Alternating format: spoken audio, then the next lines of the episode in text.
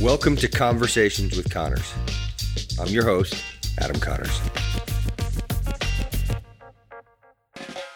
After enjoying a couple delicious cheesesteaks at one of my most favorite establishments in Hoboken, Piccolo's, Bob Wu and I had the opportunity to sit down and talk. Bob is the CEO and co founder of Teleport, one of the first companies that's built on Uber's API. But before co founding Teleport, Bob was a venture partner with Social Starts, a, uh, multi million dollar venture capital company that was involved at an early stage with some of the more predominant companies that I'm sure you're familiar with, like Boxed. Mashable, as well as a host of other household name organizations. Prior to his venture capital endeavors, Bob spent a bunch of years working at Ziff Brothers Investments, one of the largest and most prestigious family offices in the world. I will forever be grateful to Ziff Brothers because that's how Bob and I met. You'll get to hear the whole story and how Bob got the inside track on me. But uh, Bob's not just a finance guy and an entrepreneur. He's actually written for Fortune magazine and Nextshark on entrepreneurship and leadership. He's also the co founder and former president of the Taiwanese American Professionals, based out of New York, also the former president of the Taiwanese American Citizens League. He also held a nonprofit board position with the Amigos de la Americas in New York chapter and uh, the Council for Urban Professionals. In his free time, he teaches financial literacy to high school students with a junior achievement. For those of you who are thinking about interfering with his benevolent endeavors, I suggest you think again, because Bob happens to also be a second degree black belt in kendo. I encourage you to be a fly on the wall as Bob and I share some laughs while discussing our long term friendship, philosophies on relationships, the importance of seeing the whites of people's eyes, how science has proven how essential communities are and face to face interaction is for our social, not to mention our mental health.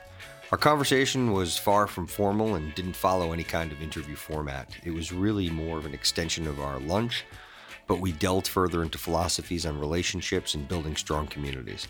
In fact, it's uh, the foundation behind Bob's company and a guiding principle in his life.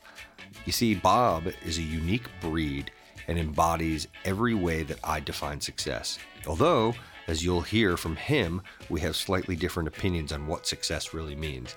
But after listening to our conversation, one thing we can all agree on is Bob's a great guy, living an awesome life, and making the world a better place. His success, no matter how you define it, is no accident.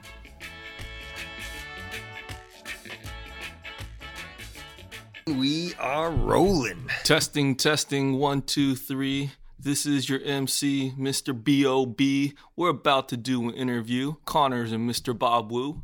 Love it. This guy's skills are mad. Let me tell you, Bob Wu, the man, the myth, the legend. Bob Wu, aka Saint Wu. Your names. I'm sure a lot of your buddies have a bunch of nick. Do you have any other nicknames, actually? Uh, I think you covered most of them. Oh, really? Right. MC Wu. Yeah. All right. yeah. Good, good stuff. So, so Bob and I, we go way back. We go back 2004. Uh, well, uh, can I give the story? Yeah. All right. Fine. Go All for right. it. So we actually know each other. I looked this up.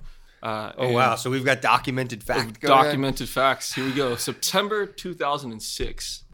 So this is crazy. I mean, most of the time you don't know someone for 10 years, and for us to know each other for 10 years, I mean that's a that's a high five, and uh, that's a big deal. So we actually we know each other because my friend Hanmi Oh, that's right. Hanmi uh, recommended that I chat with you, and uh, that's how this whole whole whole thing got started. Wow. So big shout out actually to Hami. Hanmi Bach, yeah, Hanmi Yeah. Bach. And what's going on with Hanmi these days? Well, uh, she's in LA. Uh huh.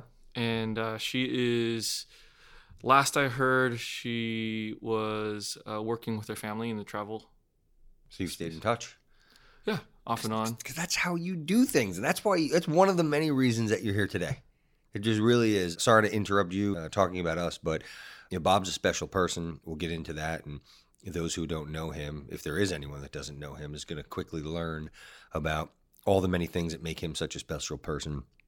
Whether it's just uh, uh, just a, a genuine guy, a giving guy, friendly guy, bright guy, interesting guy. You- you're setting expectations too high now adam No, you're gonna meet him, and a fun guy. Every time that I think of uh, just even just your name, a smile comes to my face. So we have a lot of fun. We play hoops together. Adam, I'm married. You know that, right? Yeah. All right. we're and you are this- too, I think. All right. We'll keep this. yeah. I'll keep this between us and whoever's listening. So no, in, in all seriousness, so I get yeah. So God, September of, of 2006. So Hanmi, I, re- I really appreciate that introduction. I'm forever eternally grateful. Uh, Bob's become a really really good friend. And also, uh, he's flipped it on it and he's become a mentor. He's helped me tremendously in being here today, getting network wise rocking and rolling. Your Can, can I jump in for a second? Yeah, yeah, Um, for it. because you know, uh, I'm only here today because of Adam, and that's that's the truth. I got my first job in New York because of Adam, and he doesn't know this, but I know this, which is that he really went to bat for me um, when I got hired. I was uh, I came over to New York with uh, you know I was working in Shanghai, and uh, I didn't have that much U.S. investment banking experience, and Adam met me, and when he was recommending me to my firm uh, that I worked at, he literally went to bat for me and said, "Look, he's the guy that's the best fit for you, and you guys should give him a chance." And uh, yeah, so I'm only here because of you, Adam, and that's that's really the truth. I would not be in New York. I would not be sitting here if I never got that first job. So thank you, Adam. Well, it was selfish, selfish uh, benevolence, I guess, and it, and it's worked out well. Yeah, I mean, I um, so I used to I used to be a recruiter, and I met some amazing people. And what would happen is, uh, the beauty of doing what I did is I got to meet some really cool, interesting people that were bright, that were just you know, just very, very, well rounded. And once in a while, I come across, I shouldn't say once in a while because it really doesn't uh, happen that often, someone like you, but every once in a blue moon, I do meet some people that just really stand out from the rest. And, and I remember when we had met that. I remember the guy that was working with me at the time. I remember saying, "This is a kid," and at the time you were a kid. Uh, that is just going places. He gets it. He's smart he's cultured he's done a lot of really interesting things and he's just a, um, a philosophical thinker I, I don't remember what we talked about but something that we talked about when we first met stuck with me and i think that was the conversation that i actually had with Hamayan, who was your boss at, at that time that i think kind of helped get you over the edge not that you really needed it so i think you're giving me more credit than, than No, no, I, I I definitely needed it. I don't know if you know this, but I actually got to because after Hermione left, I actually got to see what the hiring process was in all of his notes. oh you're kidding me I'm not kidding at all because they, they basically promoted me to his role, oh, and then I had to take over and see what the hiring process was because I had to hire someone new. And uh, so so I got to see exactly what all the notes were on all the candidates in the past, and you know what the process was. wow And so I know for a fact that you went to go bat for me. Well, you know what? I'll tell you, I am batting a thousand. And no, no, no, no. Here, well, actually, this is this is an interesting story. So, so there's been a few times. So back in the, from the recruiting uh, days where I've made certain comments, like one of the things that with the recruiting, uh, and one of the things that reason I don't like it the the way that things have changed is that what I did like about it was it was a relationship business. So you got to know people and you, you really first and foremost needed to know your client because you needed to know what fits. That's that's first and foremost. And then once you knew what they were looking for then you could go and source the right types of people. So a lot of times one of the things that made me what i felt good is that i really was good at putting things together not matching up a job description with the requirements with a resume. It was just cookie cutter and that's the way that things have evolved to. So anyways i guess the cat's out of the bag. Sim- similar with you there was a there have been a couple of other situations where companies were it's not that they weren't bullish on you but but maybe for one reason or another There's a lot of biases, right? whatever it is, you know. So I've had uh, there's three other people in particular where I've had similar situations, and they've all become good friends like you. And and one other guy knows actually, and and he had a very similar situation. So so this is an interesting story, and then I want to make this more about you. But there's a guy, it's a major private equity firm multi-billion dollar private equity firm. And this guy came in from another state. He flew in and he's a bright guy. He came referred. A little sure of himself more so than than most and clearly had the capabilities but um, you know the, the the top brass found him a little too much.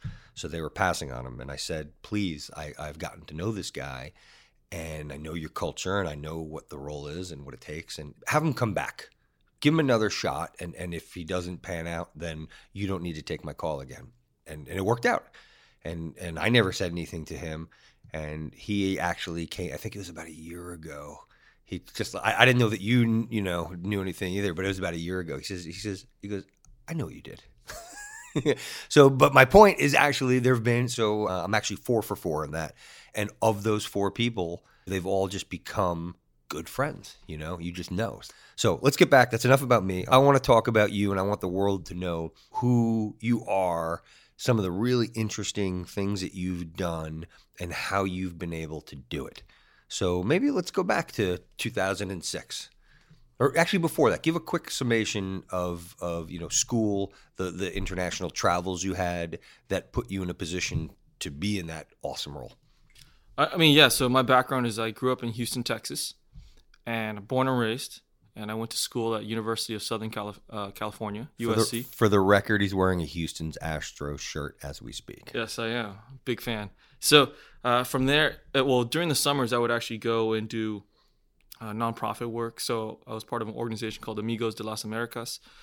And uh, we would go to Paraguay, we'd go to Mexico, and I would spend my summers there doing like non uh, development and community service in rural Mexico, rural Paraguay. And then one of the summers while I was at USC, I also uh, interned with the State Department in Vietnam.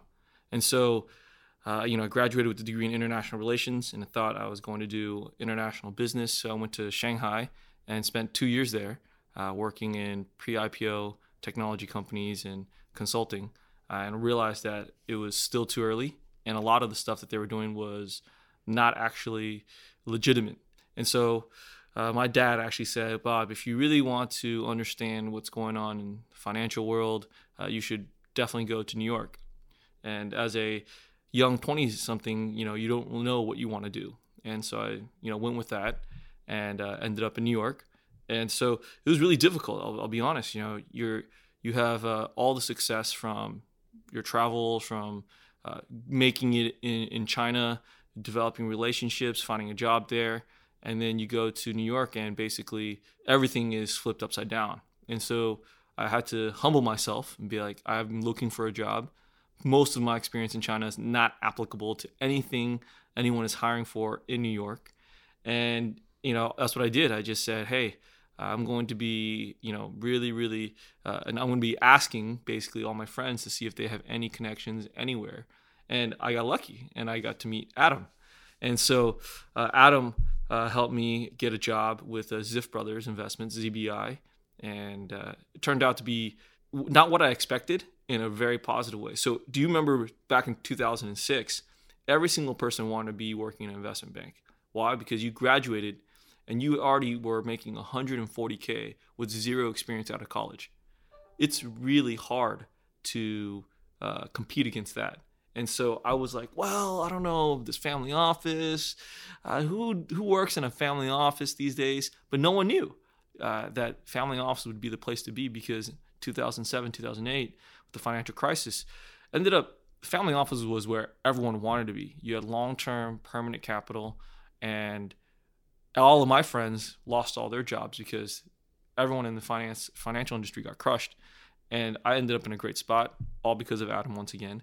And you know, it worked out because I ended up staying there for seven, seven and a half years, um, which is a pretty long time and uh, and you quickly made a name for yourself. You know, there was a fairly big, probably one of the largest family offices, that at least the largest that I know of, and um, you had an opportunity to work hand in hand with the the top brass and make a really big impression. Especially, you know, again, how old were you at the time? You were started when I was like what 24. Yeah, yeah. I mean, it's t- tough to be facing off with the people that are essentially kind of controlling the world, you know, more, more so than most people. And, and I don't want to get into this for, you know, for a variety of reasons, but essentially, um, yeah, you were in, in a spot, not an easy spot to, uh, to shine, but you did.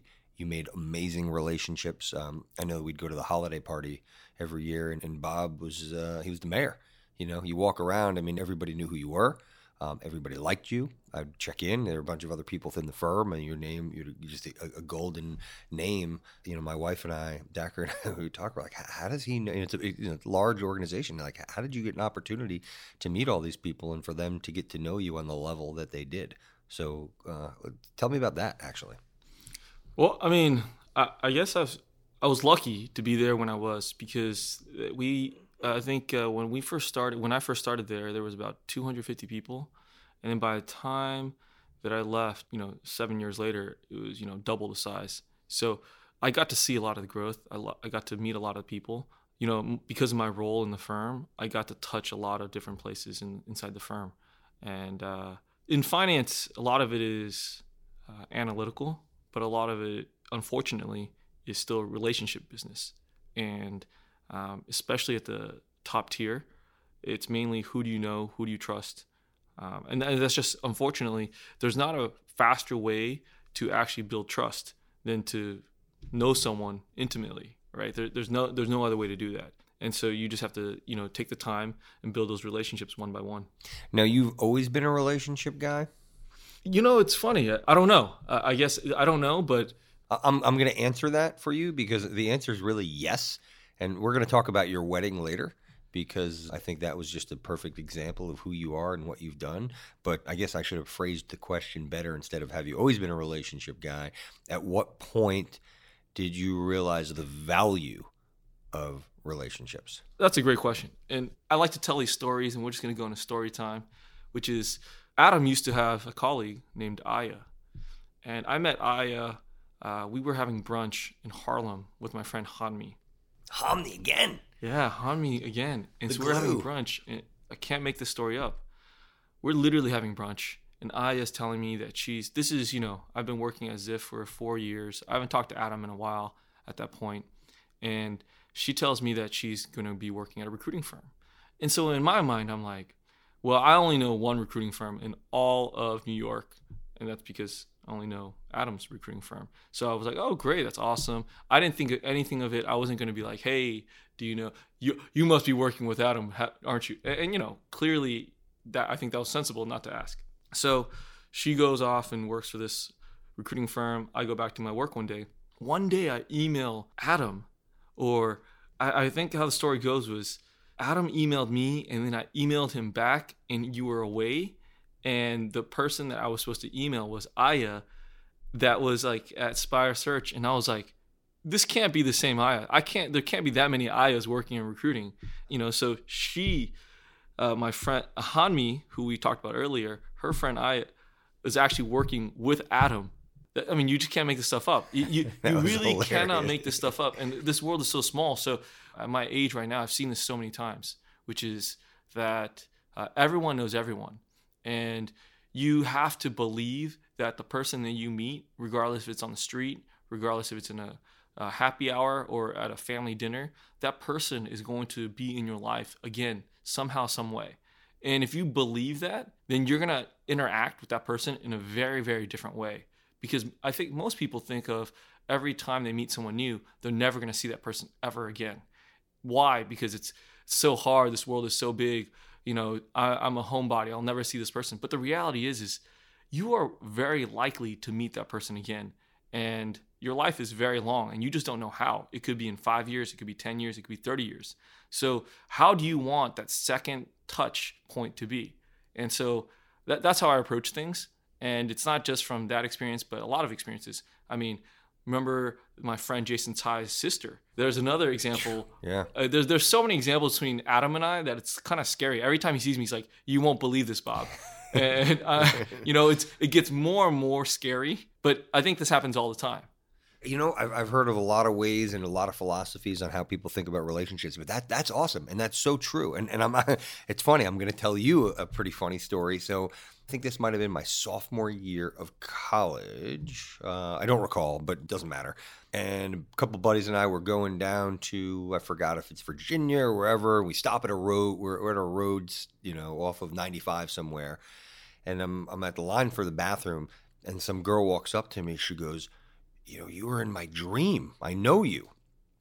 And uh, and it was really odd. It was uh, it was really weird, and I was I was tweaked out, and I'm like, God, is this girl hitting on me, or what? what? This is just a really weird. But she had like this weird look. So, whatever. I, I'm telling my friends about the you know the story. We're just laughing, blah blah blah. So that's whatever sophomore year maybe of of college, and, and oh, she was younger than me by the way.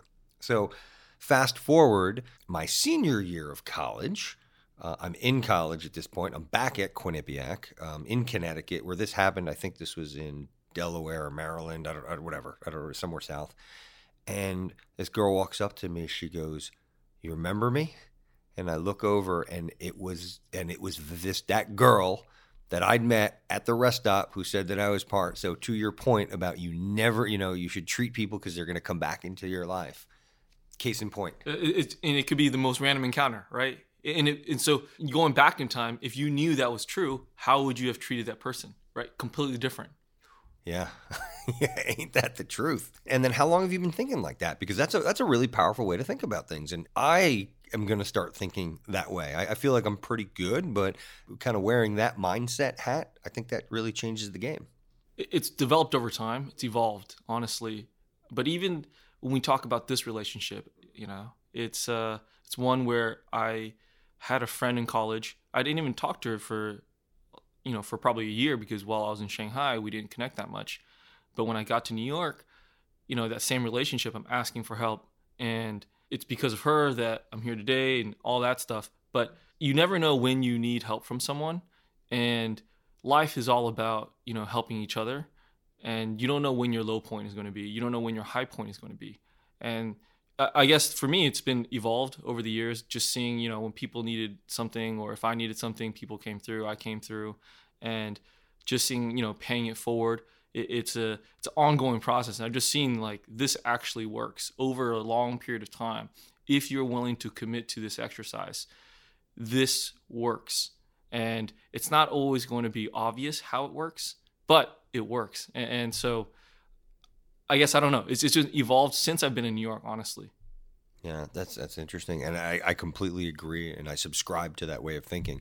I was at an event the other night, met a guy, really interesting guy. He's a startup guy, and he got funded, and he did very well, and but he was telling me the story. He, the, the, guy just got it. I'm sitting next to him, and after a couple of minutes, I'm like, I like this guy. I could tell he he gets it. So, kind of after the formality of this event, him and I are talking. And uh, you know, I asked him, "Hey, well, you know, have you always thought this way?" And he said, "Not at all." he said he was at an event one time. I don't know if it was a VC event or something, and he was looking for money. VCs are there, and they they asked everybody that was in the audience that's looking for money to stand up. So everybody stood up, almost everybody, and he said, "Okay, cool." He goes, then then they said, "You know, how many people have done this before and have raised money and have been really successful?" And like half the audience sat down, so then you're left with half. Next question was, okay, great. So you guys have been successful. How many of you have helped somebody else? Or you guys came here with an ask, but how many of you guys came here to help somebody and have done anything? And he, and he said there was like practically nobody. Then they, they turned it around and they said, no, you got to remember you you came here for an ask, but you you should really come here to help. And had you came here with the right mindset of helping, there's a higher probability that you would have been rewarded. Um, and he, and that was like a big wake up call for him. And ever since, um, you know, he goes to places to help. When that kind of that switch flipped, his success flipped also. Like he's since then, you know, had multiple successes, and it's and not only that, he just feels so much better because he's spending more of his time helping other people, and by default, he's getting helped. I think it's it's a long term process, right? It's not there's no single thing that you can do, but it's uh, something that you commit to, and so you don't know how the things you do today will be helpful. Uh, you don't know what you don't know, but you do know that some point in the future, things, good things will come. And I think it's it's a state of mind. Yeah. So fast forward, you seven or eight years, you kicked some butt, you took some names, you had an opportunity to take a nice package, which you passed on to do something on a on a more entrepreneurial level. Is that? Yeah. So at the time, I actually got the opportunity to interact with the former president of Ziff Davis Media or Ziff Davis Publishing. And, you know, he asked me, he said, Bob, I've enjoyed working with you. And would you like to start a venture capital firm together? And so at that time, I was uh, risk on. I basically wanted to take on more risk and be more entrepreneurial. And so we decided to do that. And it was called Social Starts and so we invested in a lot of New York companies uh, like Greenhouse HR, Boxed, Triple Lift, uh, Elite Daily, Mashable. Oh, you guys are involved in Mashable? Uh, we're involved in a lot of media companies. Wow, I didn't even know that. Yeah, I knew about Boxed, and he's a good guy. I, I remember you introduced me to him at the the Google Ventures uh, event, uh, along with a bunch of other great people. Actually, Molly Barton, who I don't know if you saw just today, she just got funded on one of I think she raised over a million or a million and a half. I don't know. Did you see that? Yeah, so that was um, her business. Actually, just as I, I meant to tell you about that earlier, but I thought that was pretty ironic. So, so Bob goes on. He does this uh, VC. Obviously, you you hear these names, did pretty well, and that but that entrepreneurial bug uh, was still itching. Basically, was like, you know what? I want to take on more risk, and so I took the ultimate risk, I think, which is starting my own company. Um, not even a fund, basically just one company called Teleport, or actually it's called Buddy. So this is probably a really good way to sort of uh, jump in and tell you about Buddy before I tell you about Teleport. But Buddy, I started Buddy because I care about relationships, and the idea was that the best way to develop a relationship, what what is the best way to do that? And we talked to relationship experts throughout the world, and we talked to technology and social media experts, and we we tried to distill how we were able to do that. So we originally wanted to aggregate all your social networks and bring in the most important information about the people you cared about and deliver that to you. But then, as we did more information, as we did more research, and we talked to uh, Professor Robin Dunbar, who came up with Dunbar's number. Oh, you spoke with Dunbar. We did. Ooh, I want to talk about that more, but keep going. Sorry. To... He basically said uh, that the only thing that matters in helping you develop a stronger relationship with someone you care about is seeing them face to face. You have to see the whites of their eyes. So, if you know that, that changes the way you approach how technology interacts with relationships because most of the social platforms today do not help you develop deeper relationships with people you care about. That's very groundbreaking and it's not very obvious, um, but that is the truth. You don't actually do more with people you care about because if you see their updates, you see their posts, you don't need to talk to them. You already know what's going on in their lives. But when you think about it, traditionally, if I don't know what Adam's up to, I literally have to call him. I have to speak to him and find out what's going on. That information is there's so much more context than seeing a post about what you ate for lunch and what you went, you know, there's so much more context. So we're actually losing a lot of context for convenience. And that's not how you develop a relationship. It, relationships are not about convenience. That's originally what, you know, we, we set out to build. And that tells you a lot about sort of what I care about, which is relationships, building strong communities. But from there, we said, well, what if you could push one button and your friend pops up in front of you? And we said, well, ha ha ha. But seriously, how do we do that? And so my team came up with the great idea of using on demand transportation uh, like Uber, like Lyft. And we were one of the first companies to actually use their API, which was a, a way to connect with their service. And we built it. We hit number one on Product Hunt. We had a lot of national press. And uh, we eventually decided to uh, change our platform to work with cities specifically so that we can help cities transport uh, people with disabilities and senior citizens. Uh, so that's where our product is today. But where it started was essentially how do we build deeper relationships with people we care most about. I remember even where we were sitting at 10th and Willow in the back room when you were telling me about this this idea, the concept, and being able to bring them to you to make life much easier. I'm like, oh, that's a good idea, you know. But I didn't know about Dunbar. I mean, that that's pretty. So Dunbar's law is that that essentially you can a rule, or I forgot exactly what it's called, but you can essentially all that people are really capable of of handling is 150 relationships, and 150 relationships. You, you think about that. Uh, that that's your family, your close family, your that's, friends. That's average, right? Just to clarify, it's if I asked you, Adam, to write down all the names of the people that you care about, their location, and their job, uh, even their job or their job title, whichever one you choose. And I ask you to write it down. I don't think you could actually do it for all 150 people. And that's the idea, which is, well, if you can't write that down for 150 people, are you really that close to them? Probably not. And so the reality is, is our brain can only uh, take in so much information on the people that we really care about. And so that number is limited based on the size of our brain. Yeah. And that number is a tested number. They've tied that to villages going back all the way to the day, even with technology and all that. So that was an amazing study that he did. How was he? Was he an impressive guy or was he like, how did that come to be? Well, I mean, a lot of my team when we first uh, started was all relationship experts and gurus. And we had been having a lot of conversations with a lot of people in the space.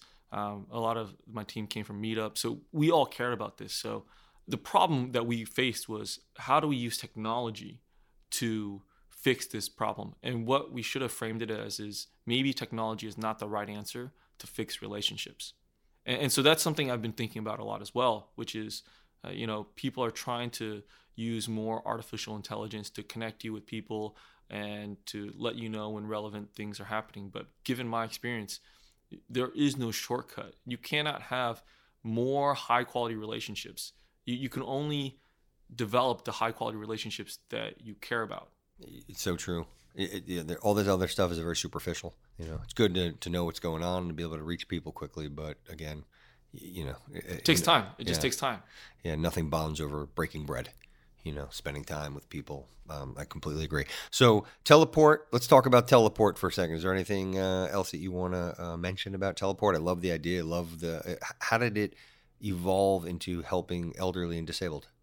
Yeah, so I mean, this is a startup journey, so we can jump into that. Essentially, we started off as a product for consumers, and consumers, you know, this is probably something that people all talk about, which is, yeah, we would love to be able to touch a button and have someone come and see us face to face. That's awesome. So people did love that, but they weren't willing to do it every day.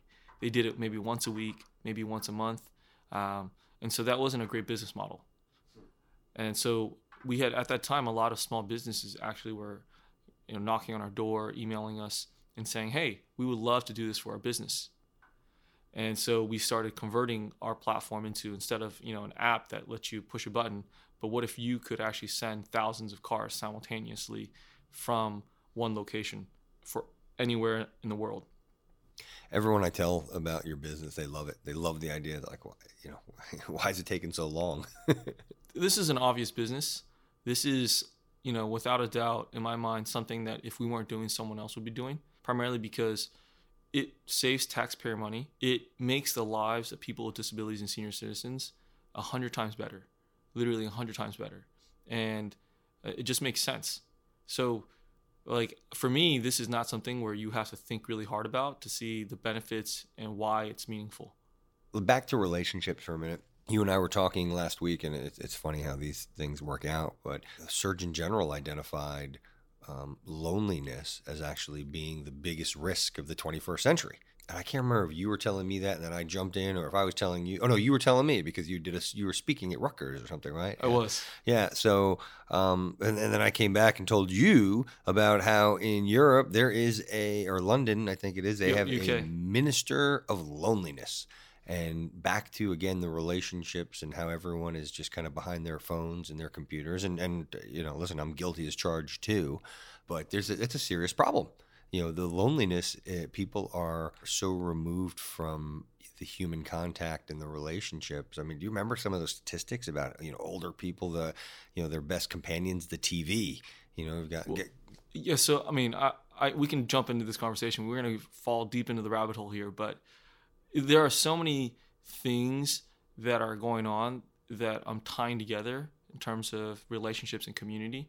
But essentially, we are programmed to be face to face with each other. And that means, you know, shaking hands, high fiving, giving each other hugs. And when we do not do that, we can feel very lonely and we can feel very depressed because there's something that triggers in our body a chemical reaction um, a chemical response, which makes us feel really good when we're around other people. And technology, in some ways, What's is that oxytocin or? That's exactly it. Yeah, that's okay. exactly Sorry it. To cut you off. Yeah. You're the man, Adam. Okay. I think uh, I used a computer to look for that. but that's exactly it, and that that actually is you know from when we are a kid and your your mom is holding you, skin contact that actually makes us feel better. When your mom is breastfeeding you, that actually makes you feel great. And so this feeling is programmed into us. In some ways, with technology, because of convenience, because of efficiency, we think that we don't need that. And what we don't realize is we're making a trade off that is very, very dangerous. And we've done this um, under the radar, which is we've gotten more productivity, we've gotten more efficient, but we are lonely and depressed. And this is I think you know one of the greatest threats, uh, and it's mental health. Right? It's not physical health; it's mental health. And so, not only is this happening between you know high school students who are you know onslaught of social media, but to adults today, um, to senior citizens, because we're always online, we're not actually spending time with one another. And so there's also this other study that shows uh, IBM, they were actually one of the first to do working from home. So they were the first to do this, and they said, This is great, work from home. We don't need physical space. Um, you're going to use your own house as a as an office, and we're going to save tons of money. But what they didn't realize is the benefits do not actually outweigh the losses, and the losses are that you're not actually that productive when you're actually doing collaborative exercises. And so here's their breakthrough, you know, their their conclusion. Um, people communicate more when they're closer to each other. and I, am not joking, right? Because this is this is something obvious, but it, it's not. It wasn't obvious, right? Which is they thought that people would communicate more because you had all these other tools. You had email, you had uh, phones, so you don't really need to be next to each other. The problem is, is that the time it takes for you to basically, you're more likely to communicate four four times more if you're closer to someone physically, and that makes sense. Yeah. And so, something is being lost when you're not actually next to each other. And so, their IBM is actually bringing everyone back in house. I was reading that. And Yahoo is too, right? Yahoo is a technology company, and so they're bringing back, you know, they're bringing everyone back. So the, there are some benefits of having people work from home and in very specific roles. But when you're doing collaborative exercises, I mean, the key word is collaborative. I think a lot of work today is collaborative. It's not individual, sort of, you're siloed. You're working with other people. And when you're working with other people, you want to be next to each other. So this is just another example, right? Which is, this is obvious. We're laughing about it because it's so obvious that people are only getting smart to it. But you have to ask about, you, you should ask yourself about this, which is, are you doing the same things in your homes? Because one of the takeaways is also you can be lonely in a crowded room and you can be lonely in a marriage. Um, it's about interacting with someone, spending time with them, looking at them, you know, seeing the whites of their eyes. If you're not even doing that, then it's not really building a relationship. Yeah.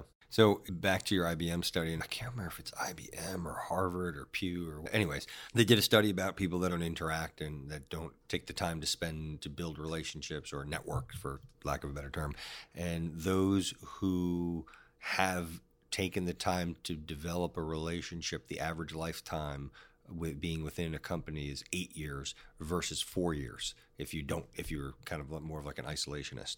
So uh, again, to your point of interacting, being around people, um, that's a, a, case in point, double. Uh, in terms of success in climbing the ladder, you are someone with a good network and with relationships has the opportunity to make, I think it's almost three times the amount of money climbing the ladder in terms of getting other jobs, promotions, and also, again, getting back to the loneliness factor, being happy. You know, being, you know, most, uh, it's 77% of people aren't happy at jobs. Um, so then you start peeling back. Well, why aren't they happy? I mean, obviously, maybe just being in the wrong field, that's one reason. But when you keep peeling back the onion, it comes back to building those relationships, being around people, spending that time. Well, you don't quit your company, you quit your boss, mm. right? So I think that's really true. You can be in a company that has the supposedly worst company culture, supposedly the worst benefits, the worst everything. But if you have a great team with a great boss that really supports your career, you're unlikely to go anywhere, pro- probably because you enjoy what you're doing. Yeah. And so I think that's the, you know, going back to your point, that's, that's absolutely true. It's a great point. So you, have got some really interesting things that you do when you're not working. Talk to me about those. I guess you're referring to networking. Well, ne- no, no, network. I mean, you network. I think that's even. I think that's just like natural for you. It's like part of your DNA. Um, I was talking about some of your other activities: boxing, basketball, martial arts. Well, yeah, we can go on either route, but well, let's let's go down the networking. Okay, I have no problem there. Keep going, man. So, I mean, there's several things that I'd like to do uh, because I think it's important to have a strong community and going back to uh, building relationships. Um, even outside of my work, I'm building relationships constantly, uh, not only for myself, but to also do it, help other people do it. And so, one of the things I do is what I call Asian American tech entrepreneurs. I bring together the top uh, Asian American VCs and uh, entrepreneurs in New York City uh, quarterly just to get together and have dinner. I get it sponsored by someone, and we sit and we just chat and we build relationships. There's no other ulterior motive other than to build a community and build relationships. And a lot of times you're like, well, why do you want to do that, Bob? What, what is the point of this? What do you get out of this? And the reality is, is probably nothing. Um, but going back to your point, which is, you know, at the highest levels of power, it's not based on skills. It's based on who you know, because everyone's pretty qualified when it comes to the C-level suite. But why does one person get it and one person does not? It's because maybe that person works better with everyone else, or maybe people trust them more because they understand them. For whatever reason, you have to build those relationships. And for me, it's the same way for a lot of the people that are in this community. They're forgetting that part. And so people will tell me, Bob, this is so great. You should do this more often. I actually don't want to do this. This is a bad sign. this is a very bad sign that yeah. I have to do this because that means if I don't do it, no one else will.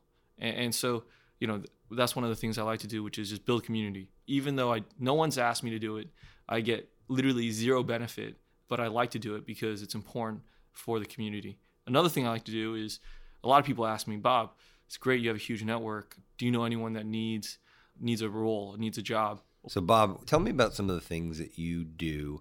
Uh, I know you do something really special when it comes to aggregating job opportunities uh, as well as really strong candidates. And I think that's something that's people should be listening and paying close attention to because not only does it serve, uh, you know, it, well, first of all, it's your time, which is important, but it serves as just, I think, a great platform. And I wish more people would do this when it comes to networking and, and looking out for, for both sides. Yeah, absolutely. So, what I like to do is, uh, I actually get, and I think everyone gets this, which is people ask for help finding a certain candidate, or they're saying that uh, they're looking for a job. And so there's a in my mind, there is a mix. Uh, there, there's not a really good matching in the marketplace because people are looking for roles and people are looking for people to fill those roles, but they're not connecting. And I think when you have something a marketplace like that, it's inefficient. And I really want to help my friends on both sides of the market. And so what I do is over a quarter, people will send me. They'll ask for candidates, and there will be people that ask for jobs that they're looking for or, or they want to switch jobs. And all I do is I just aggregate it. I just take all that information and at the end of the quarter, I put it into one simple email and email all my close friends. So these are people that I've emailed, you know, many times over a year, not just once or twice, but many times over a year, and just share with them all the different candidates and opportunities. And these are opportunities that are unique. You know, they're not they're great opportunities. I've seen some of those jobs. And, and a lot of times, that's the best way to find a candidate too, which is uh, through personal networks because they're vetted. And so people ask me, Bob, do you know of a really good candidate for this position? And if I did this for every single person that asked it, it would take me a very long time. But this actually makes it easy for everyone to read as well. And I actually took this from my friend who you know who says, "Look, this is a really simple email. If you read it for less than a minute, you can if you if there's something good you can take from it, then take. If not, you'll be able to close it and move on." And that's what I try to do. I try to keep it super simple. And the funny thing is, is you know we've already made a couple of connections, but more so than making connections is a lot of people have emailed me and said they love it. They really love it because they can see how this can be beneficial to them when they're looking to hire someone or if they're looking to change. And so, I mean, at the end of the day, it's just making sure that the marketplace is efficient. That if you're a great candidate and you're looking to switch jobs, you're going to see opportunities that you would never see in your network. And I think that's huge. It's the hidden job market. I mean, that, that's exactly it. It's the better jobs. By the time a job makes it out to like a posted website, I mean, it's just, it's, you know, it's, it's probably, hard to find a candidate yeah. as well because then you, you have to go through, you know, thousands of resumes and that's, that's, you know, you get really tired of that too. Mm-hmm. 100%. Their uh, you know, referrals are everything. I think it was Lee Hecht Harrison's study that said, you know, 73% of, of roles are found through your network case in point. But this way, I mean, and, and these, I mean, I've seen some of these jobs. You know, I run a company here, but I'm like, wow, well, maybe that, that looks good. I, think the same thing, Adam. So. Yeah. All right, good. I don't. There's friends of mine who are CEOs of startups, and they're like, well, Bob, I, maybe maybe I should apply for that job. oh man, so so you've got a really varied group of friends um, that all do interesting things. Do you see a common thread amongst all of your friends that are successful? Well, it's it's funny. I mean, success to me is Uh, it's a very interesting question. What is success? Is it uh, making your parents happy? Is it making a lot of money? Is it doing the things that you set out to do when you're in high school? Is it being respected by your friends and family? Or is it knowing that you are the best at what you do? And so I don't, I don't know if success is the right word. Uh, I think I had an event once, and one of my mentors and advisors told me, he's like, Bob, I'm just looking in the background, and I noticed that everyone that you're friends with or everyone that you've invited today is mission driven. And mm. I hmm. was like, really? Eh, are they real? I, I didn't really think about this. And uh, he said, yeah, every single person I talk to is mission driven. They're doing something to, you know, make the world a better place in their own way. And I think that's probably true, which is that I think the thing that ties together all the people that I like to interact with are people that, you know, have a mission and are mission driven. You know, they're working towards a goal that is, you know, really valuable for the community, for society, for the world, and they care about what they do. Yeah, I would say that's successful. So that ties me into let, us talk about your wedding for a minute. Well, well, before you jump in there, I mean, this is our relationship. Think about this more than 10 years ago, you were my recruiter, and I was just getting an analyst job, and I was a nobody. And this past year, you know, Adam came to my wedding with his entire family in Hawaii. I mean, if there's there there can be no other success story, you know, that really solidifies it than that, honestly, because that that that's a 10-year relationship where the person is placing someone in their first job and also going to the wedding. I mean, if Adam is not the man, I don't know what to say. Just the man that knows the man. Uh, let's go back. So we get this invite to the wedding, and it's like, oh wow! I hadn't even opened it yet. I knew it was a, a wedding invitation. I, oh, Bob's getting married. Let's do it. You know, let's go. As I'm sure you get a lot of invitations to weddings, and you, you just can't. There's so many things that go on in life. You just can't do it. Well, it turns out he's not just getting married; he's getting married in Hawaii which is cool. Oh, awesome! Never been to Hawaii, but Hawaii, that's a big commitment, you know. So, uh, so not only is he getting married in Hawaii, he's getting married in September in Hawaii. My kids go to school in September, first week of school. So the, the commitment just got even bigger. But my wife and I, my wife loves Bob also, like everybody else. We say it is Bob Wu. And uh, I hadn't even met your wife yet, but I knew she was going to be awesome. We just knew it was going to be an, an amazing wedding. And we knew, uh, I, I, had already known a, a, couple of your friends, but we just knew that there was just going to be a good vibe. And uh, usually when you don't think something's going to be good, it turns out great. And usually when you think something's going to be good, it kind of it disappoints. Well, that was not the case. This wedding was fantastic. Not only was it um, as billed, I mean, it was just it was stunning where they chose. It was beautiful. Obviously, Hawaii, you're not going wrong. But that wasn't the best part. Um, the best part were, in my opinion, the my favorite part of the wedding, and I'm going to even uh, rewind a little bit. I had a, a killer migraine headache during the wedding. Uh, but I still, and I don't know if you've ever had a migraine, but it's, it's just brutal. So it was, I was in a, not in a good place. Too many mai tais. Yeah, no, I wish I got nothing. I didn't even earn the headache.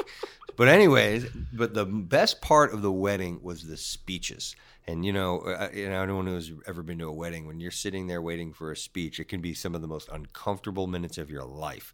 Like, man, you know, is it going to be uncomfortable? Is it going to be? Is it going to get too mushy? I mean, I've, I've seen some really interesting speeches, good and bad. Not only was was the the best man speech fantastic, your brother was absolutely hilarious. He killed it. He crushed you, and it was all done in good spirit. But Cora's, her bridesmaid, was fantastic too. It was warm. It was funny. It was insightful. It was candid. And the speeches didn't stop there. Other people spoke, and they were, I mean, I felt like I was at a comedy hour and I got that much more into your family and all the people around and a lot of people we haven't met. And everybody at that wedding was just warm, fun, friendly, and that signified who you are, who you were. People that came in, people flew into your wedding for a day. They flew in just for the wedding and left. Not just one person. I think there were two different people just at my table. So for I can't even imagine who you know who else. I mean, and everybody, it, it was for you. People came in for you and and that's a that was a big ask and and man people i mean you, you, delivered great time great people we knew it as build and and maybe even better Uh, I talked about your wedding, and I never talk about it. You know, you, hey, it was a wedding. Or, How was your weekend? That was great. You know, went to wedding. But no, it was uh, that was an experience. Thank you. Uh, you know, we we tried to make sure that everyone had a good time, and I'm glad to hear that. Yeah, that was good. So you had some. So back to success and what you're defining as success. You said it was having a mission. Um, I, I think that's an interesting way of looking at, at success. I define success as living a life by design, not by default. So your definition is more mission, obviously driven, but it, you know who's to argue. Um, so, but but either way, all the people that I've met from your crew uh, in in all different fields, and what was also something that I noticed as something that's pretty consistent is um, just a really positive vibe to them. And maybe they even maybe some of them could be introverts but they were not in in acting that capacity. There's a level of comfort that people had and, and openness. And i thought that was a pretty that was a really unique I think that's really unique what you've the people that have gravitated towards you and, and not just you, your wife. I mean his Bob's wife is amazing. She's beautiful, she's smart, she has this really good way about her and positive disposition and has attracted, you know, similar kinds of people as well. That's amazing. To tie some of this back into you know networking, I mean, there is a study by Harvard, the 80 year old study, which talked about the single most important factor in terms of a person's happiness and ability to live a long life was not the traditional things that you would think of, which are, you know, exercising, not smoking, eating well. They said that the most important thing that affected how long you lived and how happy you were or the relationships that you had. Right? This is mind blowing. It's not the physical stuff, it's the mental stuff. And I think our wedding was probably a way for us to celebrate our friendships, our relationships, because that's what's going to help us stay happy and live longer. And so I'm hopeful that everyone had a good time because we're really celebrating our friends who are keeping us mentally healthy. And it's important for me for people to come, even though it's a far trek, because going back to what I said, it's it's a face to face, person to person uh, relationship. You cannot do this over the internet. You cannot send a text message. It doesn't work like that. You have to put in the time, and uh, hopefully it was worth it. But at the end Oh, of the day, you know that you have to put in the time. I know the study you're talking about. They've actually piggybacked that, and they found there is a city in Italy. I forgot which one it is, but it's got the most centurions. So they did a study, you know, meaning people that have lived over 100 years, and they were like, "Wow, I mean, it's a, it's a significant outlier in terms of the amount of people that live over 100 that are living there." So they went back and they said, "Well, what, what's going on here?" And and they kind of used the research that the Harvard study that you referenced, and they kind of took that to the next level. And and it was it was actually that community. The relationship was number one. That the top two or three uh, factors that they evaluated all came down to relationships, interacting with people. Even the funny thing was, even people that don't like people.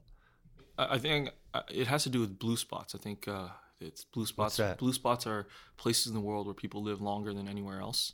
I never heard that before. I think that's what it's called. Blue ocean or no, blue spot? Blue spots. Okay. Um, but part of the study, they, these these people were smoking and drinking. Y- yeah. So yes. they drink every week, and I was like, and no a- and no exercise. no exercise. Well, Yeah. they did exercise because they walked around a lot, Uh-huh. but they didn't do anything like CrossFit. They didn't do anything intense. And these are, you know, pretty old people.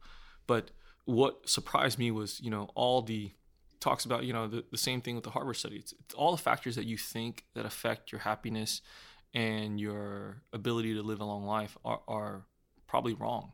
We, you know, we're, you're focused on the wrong thing.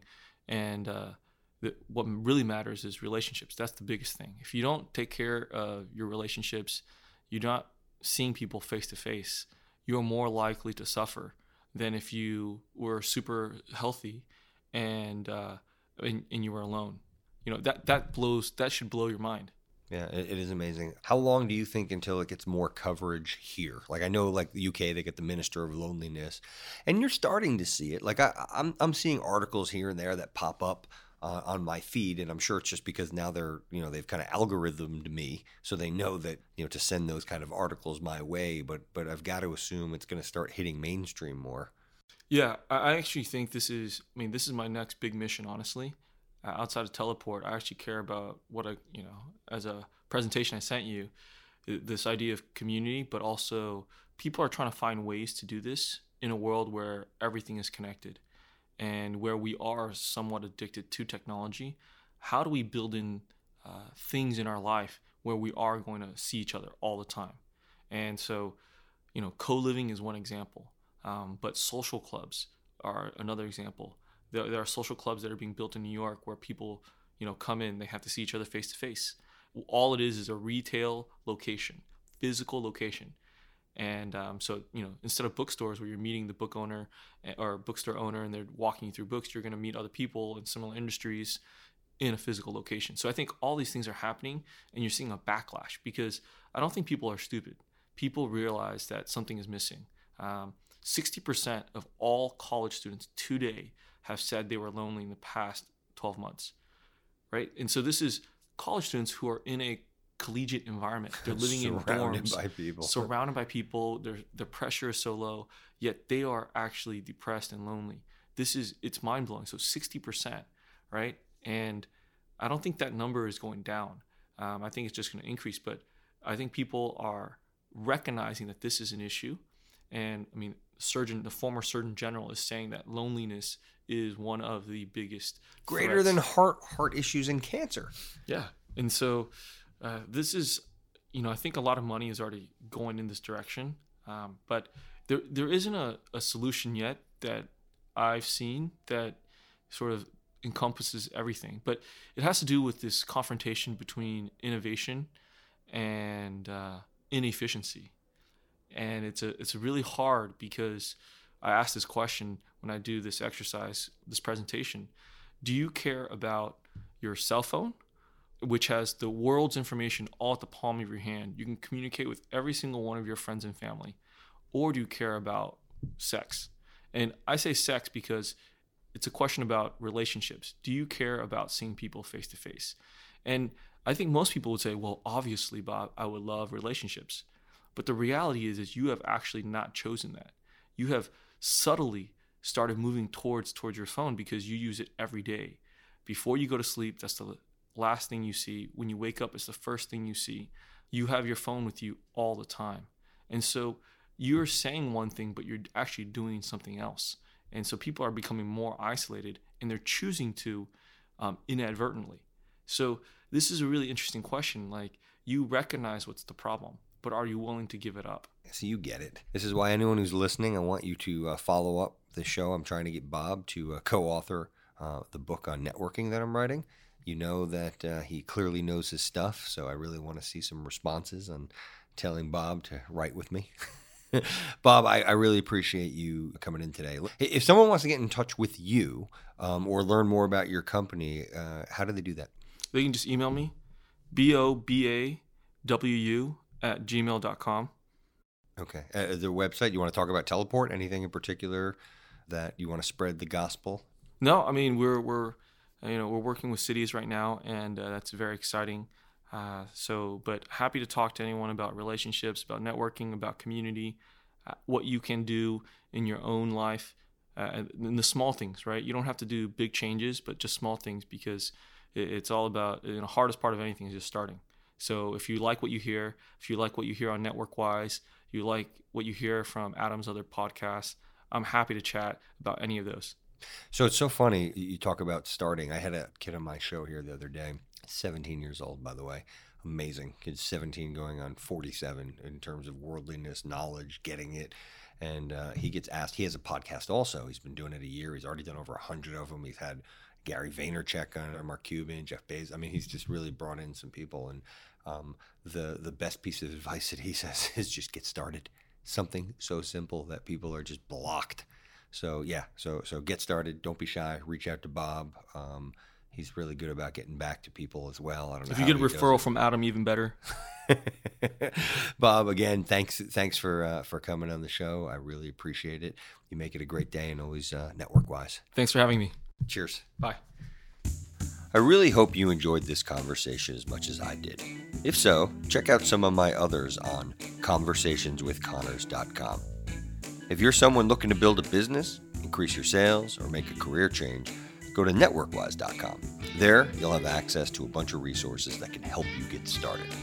Thanks again, make it a great day, and remember to always network wise.